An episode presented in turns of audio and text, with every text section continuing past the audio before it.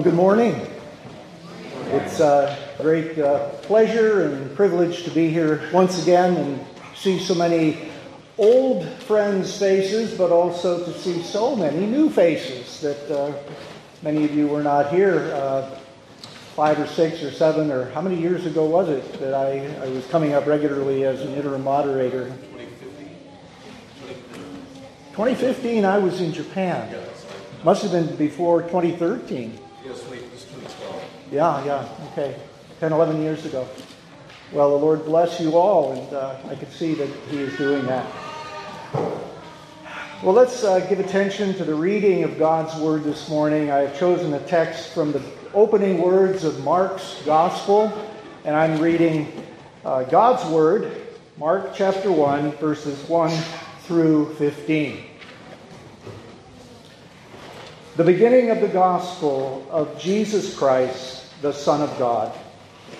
As it is written in Isaiah the prophet Behold, I send my messenger before your face, who will prepare your way. The voice of one crying in the wilderness, Prepare the way of the Lord, make his paths straight. John appeared, baptizing in the wilderness and proclaiming a baptism of repentance for the forgiveness of sins.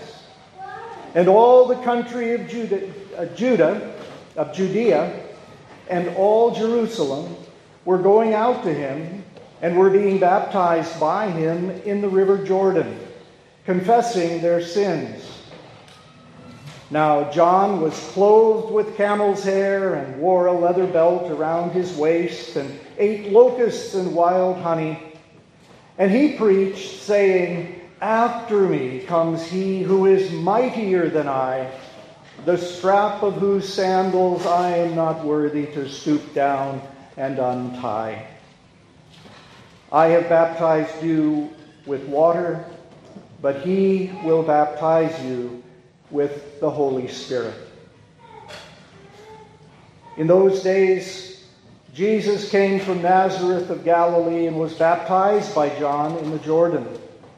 And when he came up out of the water, immediately he saw the heavens being torn open, and the Spirit descending on him like a dove. And a voice came from heaven You are my beloved Son. With you I am well pleased. The Spirit immediately drove him out into the wilderness, and he was in the wilderness forty days, being tempted by Satan. And he was with the wild animals, and the angels were ministering to him. Now, after John was arrested, Jesus came into Galilee, proclaiming the gospel of God, and saying, The time is fulfilled, and the kingdom of God is at hand. Repent and believe in the gospel. Here ends the reading of God's holy word. And I'd like to uh, just uh, pray and, and uh, ask God's guidance and blessing on our consideration of this. Heavenly Father, we do look to you for your Spirit's work in our lives, in our hearts, opening our minds and giving us an understanding that we lack in ourselves.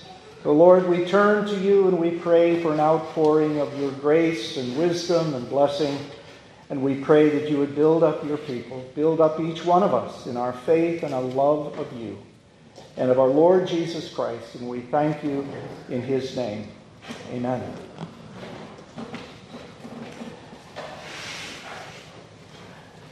I have a question for you before I begin jumping into the text, and that is how many of you have had the opportunity to live, uh, spend much time uh, in a foreign culture, a different culture than the one we live in here and we're familiar with in America? How many of you? I see a lot of hands. Okay, a lot of hands.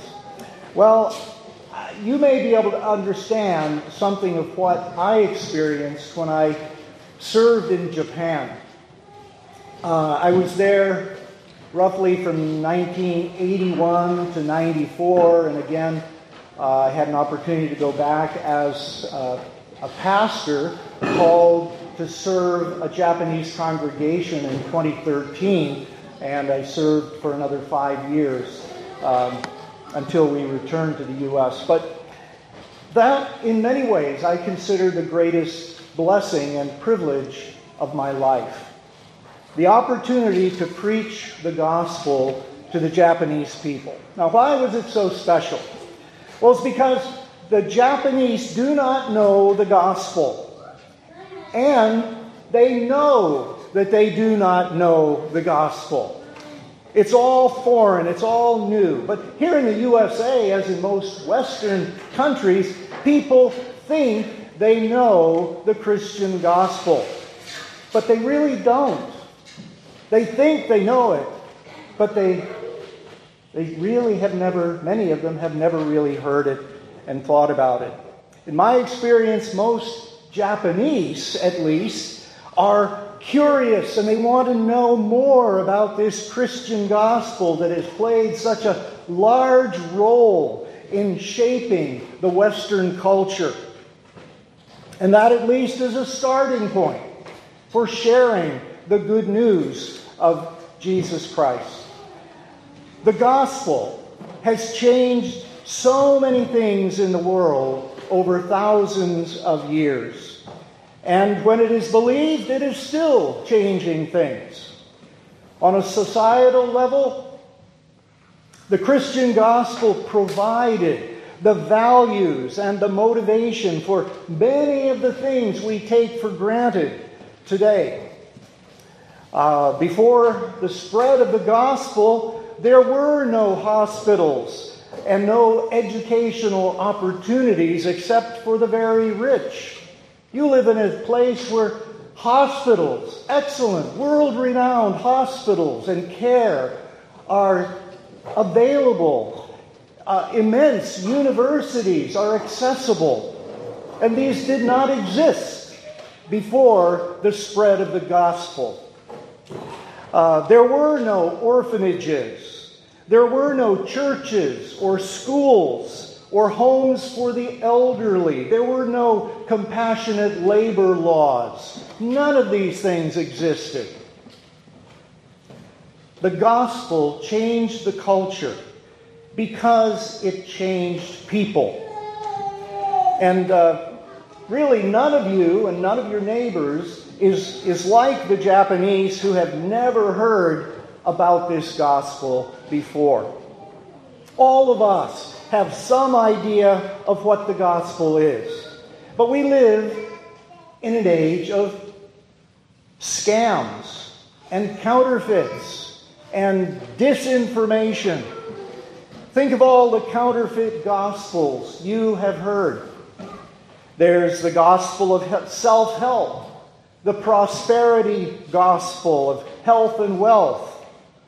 There's the old gospel of humanism that reappears in a slightly different form in every generation. And currently, it declares that you can be happy or fulfilled only when you become whatever you want to be. Because each one is the master of her own destiny and identity. And this is the gospel of humanism. It's a false gospel.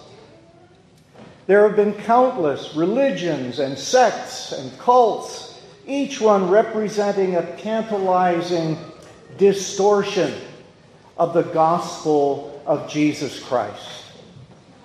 And many people have heard a counterfeit gospel, thinking that it was the Christian gospel and rejected it.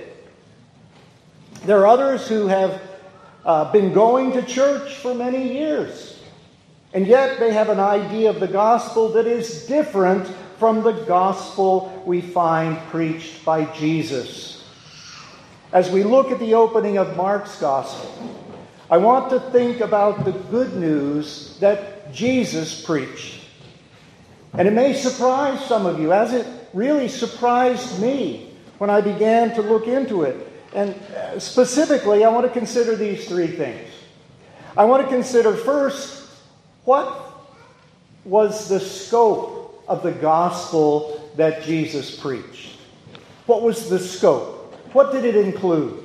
Secondly, what is so good about this gospel, this good news? What is so good about it, and for whom is it good? Third, how did Jesus preach the gospel?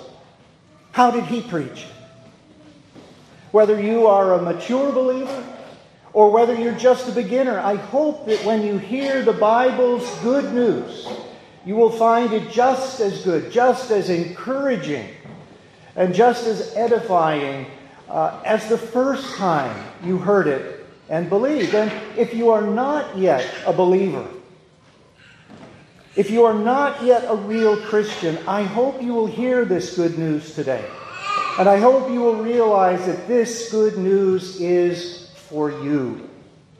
If you do, it will change your life for good. Now, I want to consider first the scope of Christ's gospel. The scope. Mark's first words are important. Uh, right at the beginning, uh, in verse 1, he says, This is the beginning of the gospel of Jesus Christ, the Son of God. His gospel begins with the coming of Jesus Christ. Gospel translates the Greek word evangelion, which means the good message. The good news of Jesus focuses on a person, the person of Jesus, who is both the Christ and Son of God. One might even say that Jesus is the good news. He himself is the good news.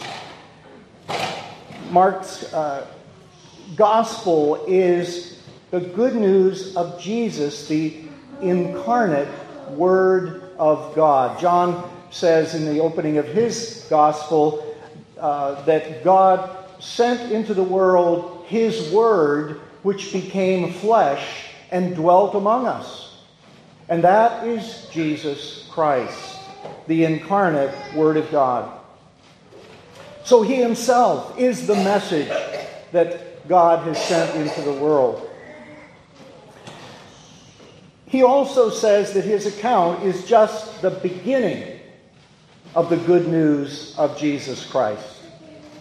Mark himself only gives us an appetizer to the banquet that God has in store for us in Christ. And that good news unfolds further in the book of Acts and then in the New Testament letters of Paul and the other apostles, the exhortation to the Hebrews, the, the uh, revelation to the apostle John.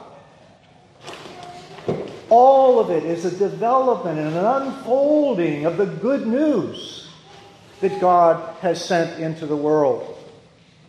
The historical record of the spread of the gospel continues to unfold right up to the present and even to the last great day of the Lord.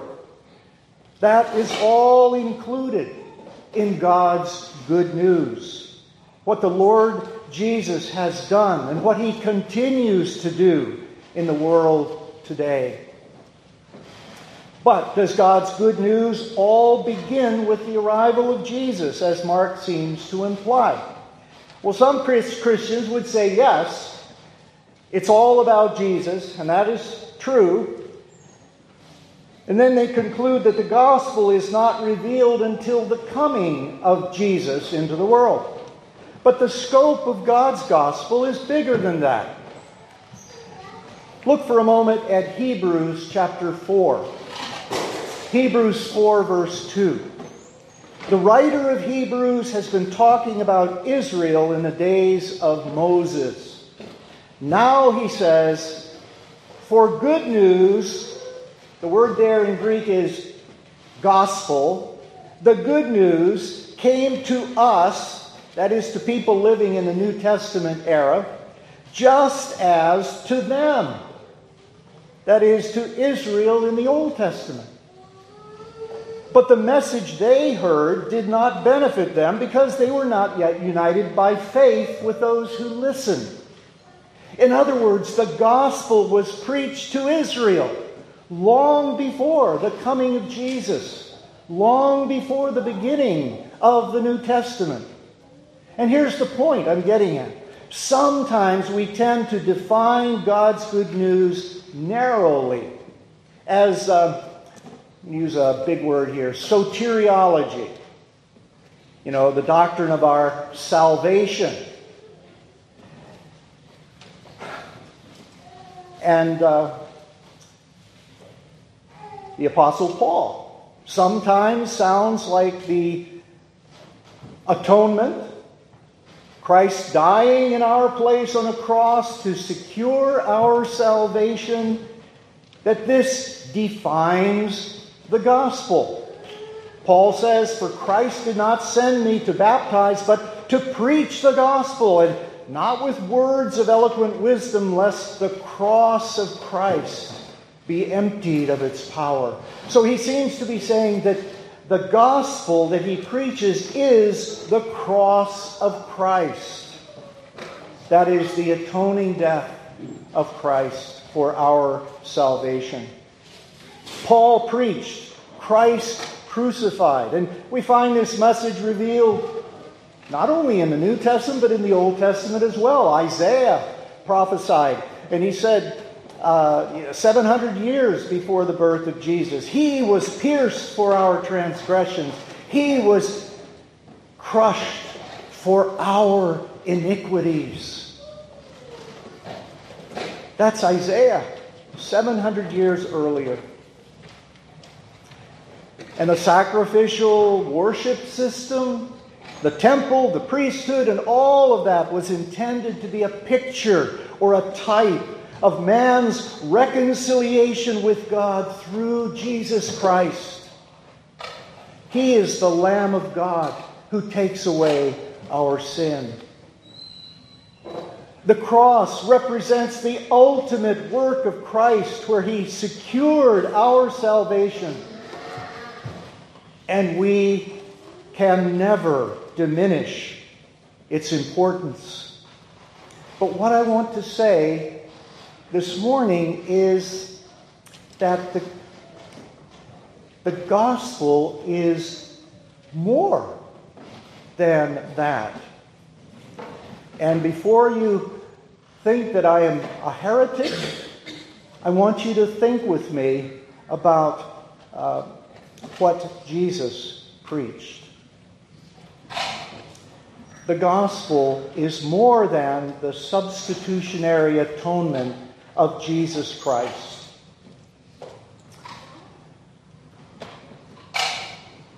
If that were not so, then Jesus could not have preached the gospel during the earlier part of his ministry. If you remember how the ministry of Jesus unfolds, he comes preaching the gospel of God and doing lots of works of mercy and, and healing and casting out of demons and showing the power of God. But he says not a, not a word that's recorded for us in the scriptures about his coming death on the cross, his resurrection, and all that our salvation depends on. He doesn't say anything about that until later toward the end, or at least the middle of his ministry. And only after Peter and the apostles have come to the point of recognizing who Jesus is. And he says, Who do people say that I am? Who do you say that I am? And Peter volunteers, You are the Christ, the Son of the living God. And only then only then, when they understand who they're dealing with, does he begin to open up their minds to his coming suffering and death on the cross, his resurrection, and his eternal sovereign reign. So there was a time when Jesus preached the gospel that did not include word of the cross. All right? So, uh, Jesus came into Galilee preaching this gospel of God. And he did it before he had even called any of his disciples. And he asked people to believe in the gospel. Verse 15. He said, Believe in the gospel. But he had not even said a word to anyone about his suffering and death. I don't believe he would have asked anyone to believe in a gospel they had never heard.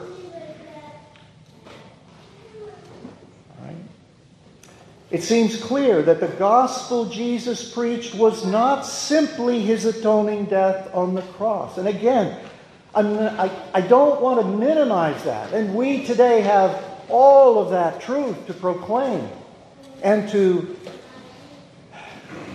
recognize, acknowledge. But what is the true scope of the gospel? The good news includes the cross.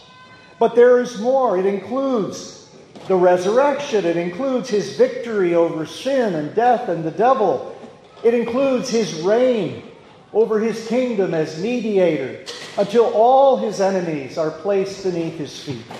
The gospel also includes the work of his Holy Spirit, bringing new life, bringing healing and restoration to countless individuals who begin to seek first the kingdom of God and his righteousness. The gospel is, as, as John Murray, uh, the great theologian of Westminster Seminary, once said, the gospel is redemption accomplished and applied. It is only when all of these things happen that the creation itself will be set free from its bondage to corruption and obtain the freedom of the glory of the children of God. Romans 8:21. That is the goal of the gospel. That is where we are headed. The creation itself will be set free, and all will exist to the glory of God. You know, the, the uh, framers of the Westminster Standards weren't. Uh, uh, they were they were wise, and when they began their shorter catechism, they didn't say the chief end of man is to be saved and to live in heaven forever. They said the chief end of man is to glorify God and enjoy Him forever. It's the glory of God that is the goal of the gospel. Uh, as uh, C.S. Lewis once put it in his uh, children's stories, this the good news is that really God is going to come. He ascribed this to the character of Aslan, but he said, The glory of God, uh, or God is going to come and set all things right. Set all things right again. And that is why the incarnate Word of God, Jesus, the Christ, God's Son, came into our world and did what he did. This is the scope of the good news that Mark indicates in verse 1. What he records here is just the beginning. The second point I want to think about this morning is Mark's use of the word gospel, which, as you know, means good news. The news of Jesus Christ, the Son of God, is very good news. When we hear that something is good, we understand that that claim rests on a value judgment. What is good and why? There are some things about which most people agree, but as you know, there are many upon which there is no agreement at all. Just think of our culture wars. Think of the polarized opinions about politics, about abortion rights, about gay pride, gender identity, and the list goes on and on all of these huge areas of disagreement. And most of us, most of us agree on some things. Most people seem to think that murder is wrong. Murder is wrong, right? But what about institutionalized killing? What about the death penalty? What about war? Most people seem to want a quick end to the war in the Ukraine. That would be good, right? It would be good if the war in the Ukraine would be wrapped up and all of the, the bloodshed ended. But not everybody believes that. Not everybody believes that that would be a good thing. Maybe some people, whether corporations or nations, are profiting from the, war, from the war. And at some point, it becomes necessary to make a moral judgment, a value judgment. Which is good or right? To make peace or to make a profit? You have to decide. Mark, like Jesus, looks to God Himself for an understanding of what is good. You'll remember that a rich young man once ran up to Jesus and said, uh, called him good teacher. Good teacher. And Jesus challenged him. And Jesus said, No one is good except God alone. When you call me good teacher, what exactly do you mean? Then Jesus lists several of the Ten Commandments to demonstrate that God's Word is our only reliable means of discovering what is morally good. God reveals that. When it comes to the gospel, the plan for Jesus, a good and righteous man, to die as a criminal by the hands of, of uh, wicked men, that plan does not, on the face of it, seem like a very good idea. Just on the face of it, it sounds a lot like capitulation to evil. It looks like Jesus is a victim. Only from the Word of God do we learn that Jesus had the power at every moment to overthrow his tormentors, to relieve his pain, but he chose the cross. He chose to die for his sins of his people. He chose to give his life for ours. And only by reading and understanding the Bible do we learn that. We learn that Jesus' death on the cross was his voluntary act of supreme love love for God, his Father, and love for us. It was God Himself who revealed this to the Apostle Paul, who wrote in Romans 5 8, God shows His love for us, in that while we were yet sinners, Christ died for us. If this is true, and the Bible declares that it is, then Jesus' death on the cross is not simply a horrible cruelty perpetrated by wicked men. It's not a tragic accident. It's the revelation of God's boundless love. And it is very, very good.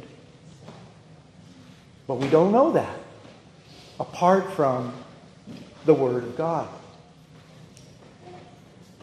As we've seen, the cross of Jesus is only one part of the, the big picture of God's purpose. There's also the resurrection, there's the ascension, the session of Jesus at God's right hand, there's the fact of God, Christ's absolute sovereign authority by which he's ruling over heaven and earth for the good of his church. This is really good news. But we only discover this good news in the pages of the Bible. We don't discover it in science or in psychology or in any other religious book or tradition. So, this brings us to the third point. This good news has to be proclaimed, it has to be spread. People need to hear it. Proclaiming the gospel just as we find it in the scriptures of the Old and New Testament is an absolute necessity. And the church, we are given the privilege and the responsibility of carrying out that work. Now, looking around us today, we see the kind of the, the last sputterings of a worldwide pandemic, and we see evidence of global warming, oppression, and persecution, especially of Christians worldwide, that terrible war of aggression in Ukraine. In the USA, we have senseless mass shootings, demands for a woman's right to destroy the life of her unborn child, and other evils too many to mention. It's frankly depressing to read the news. Where do we find any hope? Where does anyone look for hope? There's so much rebellion against God, so much evil, indecency, cruelty, moral corruption that is embedded in our culture. Sin is embedded in our nature. How can such wickedness be opposed? How can the brokenness be fixed? And the answer the Bible gives is that it must come about through the spread of the gospel. And this is the third thing we have to understand about the gospel it's given to be proclaimed. You may remember Hebrews 4, verse 12, where the word says, The word of God is living and active, sharper than any two edged sword, piercing to the division of soul and of spirit, of joints and of marrow, and discerning the thoughts and intentions of the heart. God's word can change us from the inside. It can give us a new way of seeing things. It can give us a new way of life. Peter says, and this word is the gospel that was preached to you. This is the way God has designed to accomplish his purpose for the world. Evil will not be undone by force of arms or bribery, by wealth or by better education or by voting out the current politicians. It will only happen when people are persuaded that the good news of Jesus is really good for them. Jesus has accomplished the work necessary to redeem his people and to establish his kingdom on earth. He's done that hard work objectively, the necessary work was finished on the cross.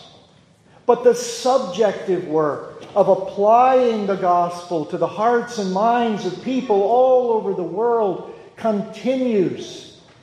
The work of preaching the gospel, of reclaiming lost souls,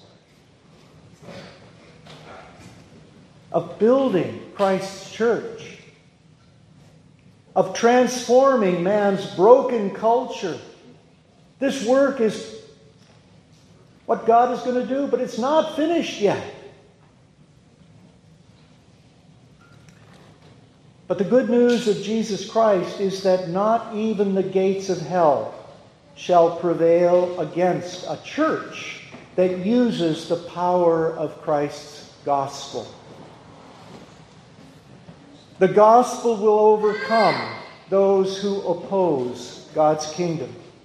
It will do so as the Holy Spirit works through the Word of God to awaken dull consciences, to pierce hearts, to persuade minds that this gospel is really good. And each one of us, each one of us must taste and see that the Lord is good. And when we do that, when we taste the loving kindness of the Lord, then we will believe that this is a message of amazing good news. It's a good news of a great joy for all the people. And if we taste and see the goodness of the Lord, you know what?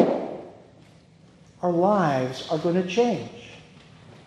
People are going to see in us, before, even before we open our mouths, they're going to see in us the fruits of God's Spirit at work.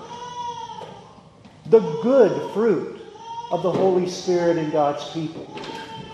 And that's the first point of contact, really, isn't it? With anybody around us.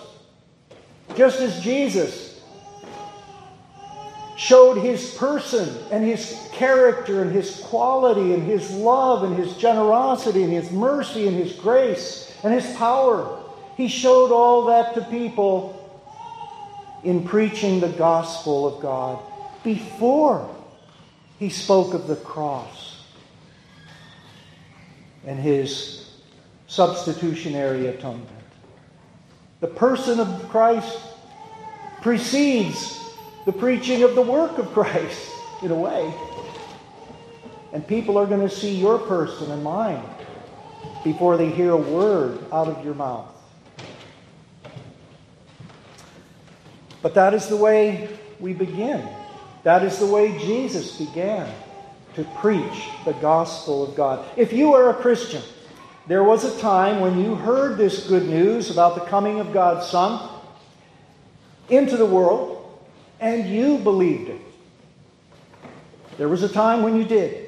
And you believed it, and you realized that the good news of a great joy announced by the angels at Jesus' birth really is good news for you. It's good news because it brings you hope for a new life.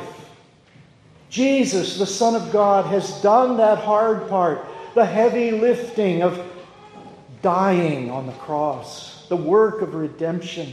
And all that remains is to carry his good news to those who will hear it and believe. This is great news.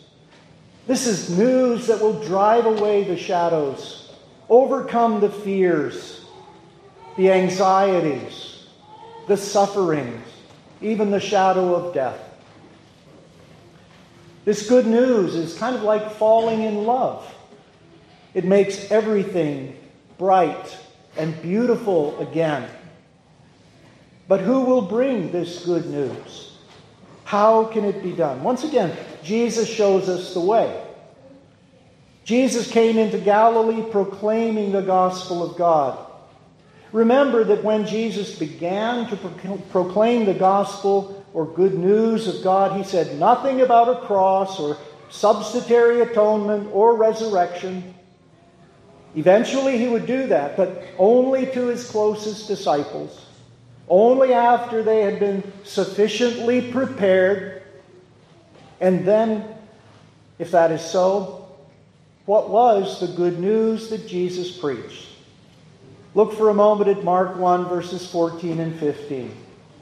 Mark tells us that Jesus came proclaiming the gospel of God. The, the gospel Jesus preached is not the product of human philosophy or wisdom, first of all. It is the gospel of God. And sadly, there are preachers who are not always content to preach the gospel of God. They feel a need to add something to God's word, but as soon as men began, begin to tamper with it, to, to tweak it here and there, to try to accommodate God's good news, to what they think their audience wants to hear or needs to hear, then it ceases to be God's good news. It becomes something else. Christians are not immune to this temptation. The temptation to squeeze their message into the constraints of their theologies or their particular worldview. This is true regardless of your theology, whether it's Roman Catholic or Pentecostal or Baptist or even Reformed. But we have to take care. It's, it's not man's philosophy or man's religious opinions that the world needs to hear. What man needs so desperately to hear and believe is the pure, unchanged Word of God. Gospel preaching depends upon sound exegesis and exposition of His Word, the Scriptures. We don't need to cram every shred of our theology into the preaching. You know what? We don't even need to force the word of the cross into every single sermon for it to be the gospel. There are some who feel that if they don't do that, then it's not the gospel. Well, Jesus preached the gospel. So, uh, when, when Jesus came to Galilee preaching the gospel of God, he said nothing about his suffering and death or about his resurrection. But he did proclaim the good news of God. So Jesus knew God's good news and he knew how to preach it persuasively. He preached the gospel in such a way that many in his audience, from the youngest to the oldest, could say, Wow, that sounds like good news. I want to hear more. When the Apostle Paul wrote to the Thessalonians, he said, For we know, brothers, loved by God, that He has chosen you because our gospel came to you not only in word, but also in power and in the Holy Spirit and with full convictions. And he adds, And we also thank God constantly for this, that when you received the word of God, which you heard from us, you accepted it not as the word of men, but as what it really is the Word of God, which is at work in you who believe. When the preacher and his hearers are led by the Spirit of God, this is the result. Jesus preached the Word of God in the power of the Holy Spirit, and those chosen by God received it with joy. And this is the good news that Jesus proclaimed. The time is fulfilled the kingdom of God is at hand. Repent and believe in the gospel. Jesus says this is good news because, first of all, the long wait for God to keep his promises is over. The time of fulfillment has come at last. But, but what promise is God now keeping that brings us joy? What is that fulfilled promise? He made a promise to Adam and Eve in the Garden of Eden that they and their offspring would cling to, cling to that promise long after Adam and Eve had left the shelter of the garden. God promised that a certain seed of the woman would one day crush the head of the serpent delivering a death blow to the reign of evil in the world. The years passed, the centuries piled up. Civilizations rose and fell as those who believed in God and trusted his promise waited for its fulfillment. Finally, Jesus came and he said, The time is fulfilled and the kingdom of God is at hand. God kept that ancient promise. The tyranny of evil by which the devil has made us his slaves to do his will to our own sorrow and our own misery, that tyranny is over. His kingdom is done for because the kingdom of God has come to our fallen world. Now, how does the kingdom come? maybe think of the Lord's Prayer Thy kingdom come, thy will be done. We usually think of a kingdom as a sphere of influence wielded by a ruler or a king. We may think of Russia's President Putin redrawing the territorial boundaries uh, by invading a neighboring country. That is growth by military conquest. Then there's the growth of a nation's influence through political alliances or economic influence. But When Jesus came proclaiming the gospel of God's kingdom in Galilee, he didn't do any of those things. Instead, he set about winning the hearts of the people. Winning the hearts of the people. He proclaimed a new kind of freedom freedom from the tyranny of sin, freedom from the fear of death, freedom to serve God in peace and in joy. Is this kind of kingdom something we can be happy about? In God's kingdom, you know, God reigns, God judges, God's word is the only rule of law. And if anyone has doubts about God's goodness, he would not be comfortable in such a kingdom. But if you are sick and tired of the corruption of this world and the corruption in your own heart, then the news of a viable alternative, the offer of not only temporary refugee status, but permanent citizenship in God's kingdom, that becomes really attractive. Imagine a place where greatness is measured by selfless giving and serving rather than by controlling rather than by flaunting authority and seeking rewards. Imagine a kingdom ruled by a monarch who is absolutely powerful, thoroughly informed, and aware of the condition of every subject, and whose single aim is to protect, provide for, and bless these subjects. That gives only a dim impression of the goodness of God's kingdom.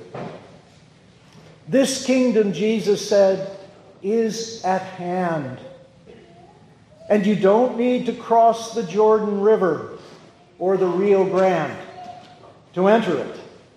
All you must do, Jesus said, is repent and believe in the gospel. Repent is an unusual word. Americans don't usually know what to do with it. Repent. What is repent? Most seem to think it means regret. It means to feel bad about the bad things we've done. But we Americans tend to reduce many, many things to feelings, how we feel about this or that. The Hebrew word, however, really means to take action. The Hebrew word translated repent means to turn and go back. In Greek, which uh, the language often seems to focus on thinking, the word used for repent means to change the mind. To change the mind. And in the context, Jesus uses the word here, talking about the kingdom of God. Repent means to turn back to God by renouncing your old loyalties, those loyalties to self, to sin, to Satan. And it means pledging a new allegiance, pledging allegiance to God and His kingdom. You can't keep two citizenships. You can't keep two passports two alliances or loyalties. True repentance means renouncing the old so that you can take up a new commitment to God and His kingdom. And then you must also believe in the gospel. Repent and believe go together. The little word in, believe in the gospel, is important. It means you must place yourself in the care and under the protection of this new kingdom and its king. And you are now under God's authority as a citizen of his kingdom. We we're reading about that in Philippians. A lot about the nature of citizenship in the kingdom of God. And if you are under God's authority and under His protection as a citizen of His kingdom, then heaven help anyone who would do you harm. You have a protector. The God of heaven and earth watches over you. As the psalmist said, The Lord is on my side, I will not fear. What can man do to me? The Lord is on my side as my helper. I shall look in triumph on those who hate me. It is better to take refuge in the Lord than to trust in man. It is better to take refuge in the Lord than to trust in princes. Psalm 118. Does that sound like good news? Does that sound like news the world needs to hear? This is the gospel that Jesus preached. We may know more, and we do. We know all about the cross and the resurrection and the ascension and the gift of the Holy Spirit and Christ's sovereign reign over all the ends of the earth. We know that too. And we will preach it, but we dare not preach less than the gospel that Jesus preached. Heavenly Father, we thank you for your mercy and grace. We thank you most of all for your goodness. We thank you for your sovereign power over all the world, over all of history. We thank you that you have kept your promise and sent to us a Savior in the person of Jesus Christ, your incarnate Word, your incarnate gospel. We pray, Lord, that you would fill us with the flavor of Christ, his goodness, and help us live in a way that will show that goodness and truth to all the folks around us. So, Lord, use us, we pray. Bless us that we might fulfill our calling to glorify you and enjoy you forever. We pray in Jesus' name and for his sake. Amen.